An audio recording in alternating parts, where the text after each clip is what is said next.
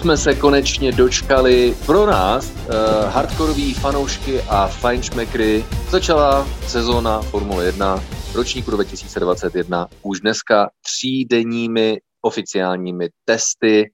No jo, ale jak se nám to sráží a sráží s každým rokem a před eh, letošní sezonou jsou to testy, které trvají pouze tři dny. Takže na konci každého z testů vám formou podcastu nabídneme sumář toho nejlepšího, ohledneme se zatím, co stojí za zmínku, vynecháme možná to, co za zmínku úplně nestojí. Zdraví vás u téhle epizody Tomáš Richter a také můj spolukomentátor Jiří Košta. Ahoj Tomáši, ahoj, ahoj diváci. Čau Jirko, já tě zdravím. Hele, prosím tě, uh, vem si, že ještě před nějakými 13-14 lety se testovalo co? Před sezónou, ale v podstatě mezi každými závody stovky a stovky tisíc testovacích kilometrů. Pak z toho byly uh, tři uh, čtyřdenní bloky v loňském roce nebo do loňského roku, dva čtyřdenní bloky, no a před letošním ročníkem jenom tři dny. Uh, co si o tom myslíš? A asi předpokládám, že týmy na to jsou nějak rozumně připravený, ne? Určitě jo, ale viděli jsme, že pak je to problém například pro Mercedes, který nemohl dnes moc testovat a vlastně do polední sekci úplně vynechal, odjel Valtteri Bottas asi 6 nebo 7 kol. Tudíž citelná ztráta pro Mercedes a v dnešní době simulátorů různých eh, dynamo testů na motor a tak podobně si myslím, že to pro týmy není až takový problém, byť se to může na první pohled zdát. No, prosím tě, eh, my to pojmeme tak, že já se tě zeptám eh, na asi největší události a informace, které se buď odehrály nebo stojí za zmínku.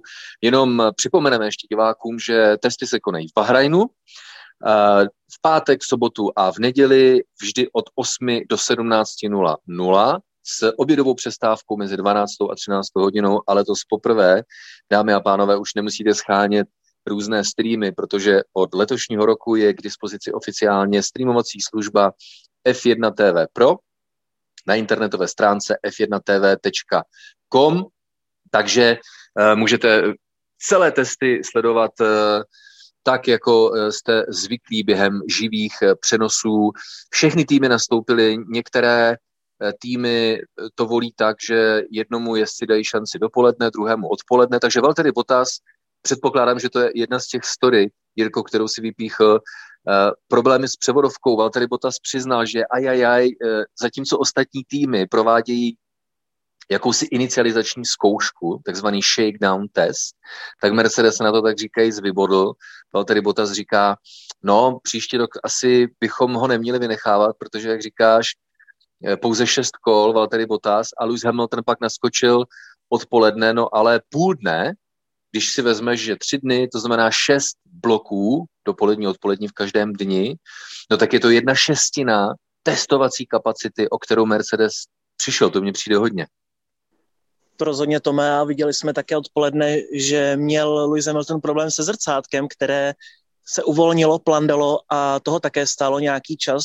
Tudíž to pro Mercedes nebylo úplně ideální.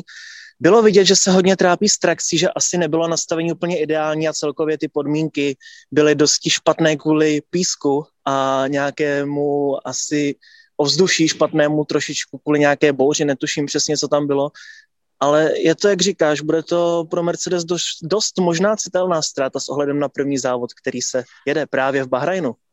Oni by to měli zvládnout. Pravdou je, že profíci říkají, hele, když máte k dispozici jenom tři eh, testovací dny před začátkem sezóny, tak týmy, eh, které mají takové schopnosti a takový rozpočet a technické možnosti jako Mercedes, tak by se jim tohleto nemělo stávat. No ale Mercedes si říkal, dobře, tak jsme nenajeli nějaká kola dopoledne, odpoledne to, to že ne, no moc nedohnali, i když něco samozřejmě ano, protože Lewis Hamilton odkroužil 2 a 40 kol, ale jak říkáš, taková menší písečná bouře bez keců normálně. To vypadalo, jako kdyby eh, v Bahrajnu odpoledne panovala mlha, ale nebylo to nic jiného než ovzduší plné písku, způsobené právě uh, jemnější písečnou bouří, co mě na to Mírko zaujalo, když bych teď mohl vypíhnout já uh, svoje pozorování, tak když uh, bychom se podívali na víkend Velké ceny Bahrajnu, ze závěru loňského roku, jak jezdci projíždějí zatáčky, najíždějí do ní, tak tady během odpoledne oni museli jezdit, jako kdyby jeli na mokru, na slichách na mokru, protože ta vrstva písku tak moc klouže a limituje přilnavost pneumatik tak moc, že museli být hodně opatrní. Takže do velké míry si myslím, že i ta data třeba nebudou úplně až tak dostupná a je to v podstatě už teď máme třetinu testu za sebou, takže ono to profrčí strašně rychle a Myslím, že k tomu ještě musíme připočítat právě velký vítr. I když bylo dopoledne krásně modrá obloha, sluníčko, tak eh, i eh, silný vítr eh, dnes pilotům a tím pádem inženýrům a různým analytikům a vyhodnocovačům tak také komplikoval práci. Takže to byl náročnější den z pohledu Mercedesu. Co dalšího ti, Jirko, zaujalo dneska? Určitě mě zaujal Williams, který jsme konečně viděli naživo, nejenom na těch počítačových rendrech. A za mě osobně musím říct, že se mi hodně líbí. Je to takový funky design, netradiční na Formuli 1 a konečně nějaký od vás. Co tobě, Tomáš, tobě se líbí Williams?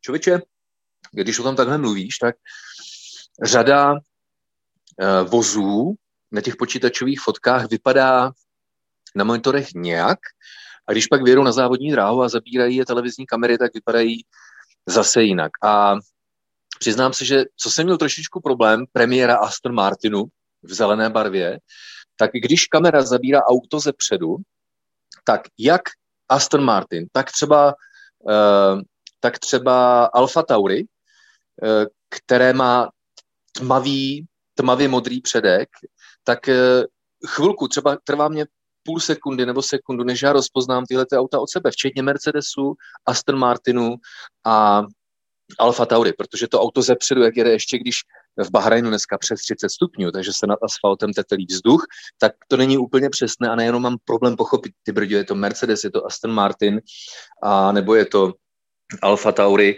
Když už hovořím o e, Alfa Tauri, tak seniorský tým Red Bullu, poslední sezóna s tovární podporou, Hondy, ale, a teď Jirko, mě zajímá tvůj názor na to, jak ty moc vážně nebo nevážně bereš samotné výsledkové testy. A upřímně řečeno, Max Verstappen jenom dodáme, že skončil jako nejrychlejší na konci prvního dne testů, ale já mám vždy tendenci koukat se rychleji nebo s větším zájmem na počet kol. A nejenom, že Max Verstappen dneska tady nejrychlejší, musíme také posluchačům připomenout, že časy se zajíždějí na různých specifikacích a v různých režimech, ale 139 kol to byla velice solidní porce. Tím spíš ve srovnání s technickými problémy, s problémy s nespolehlivostí u Mercedesu, tak na konci prvního dne si myslím, že to v médiích může vypadat ty brďo, Red Bull, Max Verstappen dneska získají titul, eh, letos získají titul mistra světa.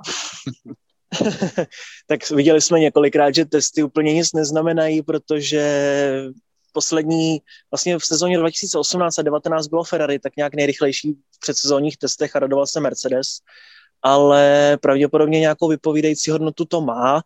Také spíše to důležité, co se týče spolehlivosti, protože tu Hondu trápí už od vstupu do Formule 1 nebo od návratu do Formule 1. Tudíž si myslím, že hodně úspěšný den pro Red Bull a Hondu.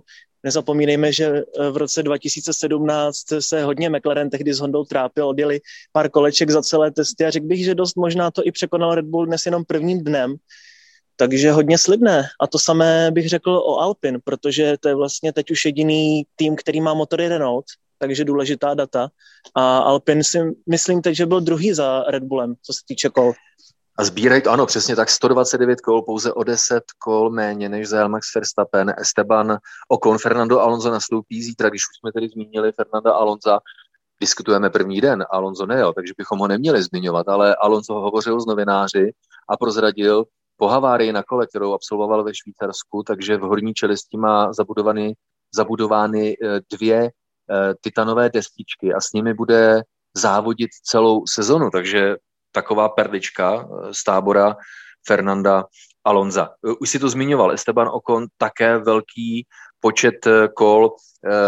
Zmínili jsme velkou premiéru pro Sebastiana Fetla, který letos přechází do týmu Aston Martin, bývalý Racing Point a předtím Force India a předtím Spiker a předtím Midland a předtím Eddie Jordan původně. Vypadá to, že Sebastian Vettel si zase užívá závodění po těch, řekl bych, závěrečných dvou letech, nebo možná i více letech upřímně, toho takové napětí, ale přiznává Sebastian Vettel, že i když absolvoval onen shakedown na Silverstoneu, tak přeci jenom Ferrari versus Aston Martin, který má technologicky blíže k Mercedesu, tak si Sebastian, musí, eh, Sebastian Vettel musí zvykat, jiné rozložení volantu, jiné používání funkcí, jiné chování motoru, jeho mapování, chování aerodynamiky v zatáčkách. Takže Sebastian Vettel jenom ukazuje, že každá hodina z těch třídenních testů eh, se hodí, byť Sebastian Vettel odjel jen 1,50 kol. Uh, Jirko, prosím tě, jaké další příběhy z dnešního prvního dne testů v Bahrajnu bys vypíchl? tak ono se toho vyloženě moc nedělo. Viděli jsme pár hodin, že proběhlo u Nikity Mazepina, u Carlose Sainze. Zase to, zase to tak jako nebagatelizuju. Já jsem to, ty brďo, každou hodinu uh, jazyk na vestě, nedočkavostí, co všechno se odehraje. Hodně se toho dělo, samozřejmě. tak samozřejmě se týmy učili s novými vozy, poznávali je, sbírali různá data. A ještě když se vrátím k Alpin, a tak mě hodně překvapil jejich Airbox, který je naprosto obrovský, mohutný. A trošičku... jako, kdyby, jako, kdyby ho, jako kdyby ho děbla včela a vypadá tak obrovský napuchlý, že jo? Úplně, úplně. To mě hodně překvapilo, protože to jsme mohli vidět už na těch úvodních digitálních obrázcích nebo na renderech, ale nikdo tomu nedával úplně váhu, tak si říkali, tak to je takové, takové jako maskování pro Alpin a najednou, hle, oni jsou v Bahrajnu přesně s tím samým a zajímalo by mě, jaký to má důvod. Jestli se třeba Renault přehřívá v Bahrajnu, tak je to řešení jenom pro Bahrajn, a nebo jestli to uvidíme celý rok. Je to uh, v rozdíl výrazný, když eh, budete mít šanci uh, sledovat zítra, uh, druhý den testů, a jenom připomínám ještě jednou, že přes službu F1 TV Pro je tahle možnost dostupná i v České republice tak eh, onen rozdíl v té tloušťce krytu motoru vlastně za airboxem, tak ve srovnání s ostatními týmy je uh, hodně výrazný. Tak a ty si napíchl, uh, nebo vypíchl, načal ještě jedno téma. My jsme takový nadšení, jo, protože začala Formule 1, konečně se zase jezdí na závodní dráze, takže hodně se toho děje a uh, to nadšení z toho já minimálně Jirko na sobě cítím a jsem skutečně rád. Každopádně to téma, eh, které si napíchl, tak jsou podlahy. Eh, byť formule eh, se snaží udržovat technická pravidla i pro letošní sezonu, ale k některým změnám muselo dojít. Museli pořadatelé seriálu trošku odlehčit technicky letošním formulím tak, aby negenerovali tak velký aerodynamický přítlak, zejména kvůli pneumatikám, které jsou vlastně třetí rok už stejné specifikace, jenomže jak jsou Formule 1 rok od roku, co? Rok od roku. Závod od závodu. Lepší a lepší ve své aerodynamické efektivitě, tak dokáží zatěžovat pneumatiky více a více. Proto došlo právě, si myslím, eh, asi nejvíc diskutovanému tématu v oblasti techniky, a to jsou zadní části boků podlah, které, když to řeknu hodně zjednodušeně, tak jsou ustřiženy co není vidět, tak i žrabování difuzorů je trošku kratší. Byť ten rozdíl v poklesu aerodynamiky mezi loňským a letošním rokem není třeba tak velký, jaký je pokles aerodynamiky v jedné sezóně, tak jak si týmy nastavují na svých autech, třeba mezi velkou cenou Monaka a velkou cenou Itálie na Monze. Ale přesto je to výrazný eh, krok dopředu, respektive výrazná změna v technické konfiguraci auta a Mercedes až do dnešního dne schovával své řešení právě okrajů eh, podlahy a vypadá to, nevím, jaký je tvůj pocit, ale trošku jsem se zakrabatil a říkám, že ten Mercedes přišel zase s něčím speciálním. Přesně takovou jsem měl myšlenku hnedka, jak jsem to viděl. A myslím si, že Mercedes nás zase všechny překvapí. Samozřejmě je to jenom testování a není to jenom o podlaze, je to o dalších faktorech. Ale Mercedes má v skutku podle mě něco jiného. To samé bych řekl, že i Aston Martin, ten je také hodně takový zohýbaný, můžeme říct si jednoduše a vytvarovaný. Alpin má také zajímavé bočnice, A na to, že McLaren sází poprvé na motory Honda, teda Honda, síla zvyku, Mercedes, tak uh, i oni to radši mají... už uh, na to, na to řada fanoušků chce zapomenout, na tohle spojení. Já z toho mám taky ještě vlasy vzhůru, když to říkám, takže uh, takže si myslím určitě, že to bude hodně z klíčových aspektů, protože úprav nemohlo být moc, ale tohle byla jedna z těch povinných vůči pravidlům. Tak uh, nechme se překvapit, Mercedes je na tom hodně dobře, teda jak ty říkáš, taky si to myslím. Tak dá se to hodně očekávat. Byť, ne, že by Mercedes nějak výkonnostně ztrácelo, oni se samozřejmě budou zvedat, ale spíš vidím šanci nebo naději na to, že ostatní se budou výkonnostně zvedat a tady eh, přichází asi eh, moje eh, poslední pozorování z dnešního dne. Co pozorování? Spíš očekávání. Nečekám totiž, že bych na své otázky našel odpovědi a to jsou pochopitelně jezdci Ferrari, respektive jejich auto. Carlos Sainz dneska pátý nejrychlejší čas, ale 57 kol, Charles Leclerc 11. 59 kol, takže řekl bych, jaký, taký průměr, ale velké, velká povídání o tom, jak se Mika Salo prokecal. Mohli jste eh, se dočíst na webu gpf1.cz, kde mimochodem se můžete prohlédnout kompletní výsledky z prvního dne testů a eh, výčet toho nejdůležitějšího, tak my čekáme na to, jestli je to skutečně tak, že Ferrari bylo potrestáno nuceným poklesem výkonu v loňském roce, může se vrátit k nějakému silnějšímu motoru, pochopitelně bez obcházení různých senzorů okamžitého průtoku paliva, jenomže ono, byť my se nedozvíme, co přesně, tak eh, se v zákulisí říká, že mají nějaký nový motor, mají nějakou novou konstrukci, takže nevím, jaký je tvůj pohled na věc, Jirko, ale to hledání odpovědí na to, jestli se Ferrari s novým pilotem Carlosem Sainzem, který bude v letošním roce týmovým kolegou Charlesa Leclerca, tak jestli se teda zvedne, nebo jak to bude, jestli to nebude jenom o souboji Mercedes a Red Bull, ale jestli Ferrari taky do toho promluví a to samozřejmě nesmíme zapomenout na onen zelený Mercedes, který nese značku Aston Martin. Já bych řekl, že Ferrari se spíše soustředilo na kontrolu vozu obecně, protože nejezdili úplně rychlá kola, měli hodně nejtvrdší bílou sadu pneumatik na svých vozech a asi zkrátka to byl, můžeme říct si pro ně takový checkdown den, testovací den v tom smyslu, že jestli všechno funguje, jestli třeba nový motor funguje, jak má, nejsou tam nějaké problémy s ním. A zase, když odbočím na druhou stranu, v předchozích letech Mercedes také ne vždycky byl na čele výsledkové listiny a v prvním závodě všechny předjel oparník většinou. Takže dost možná Ferrari také mlží. Klidně se to může stát nevidíme reálnou formu a těžko říct, těžko říct, jak to bude s motorem, protože ani Alfa, ani Haas vyloženě nezářili a ty by možná mohli mít už také novou jednotku od Ferrari ve svých útrobách.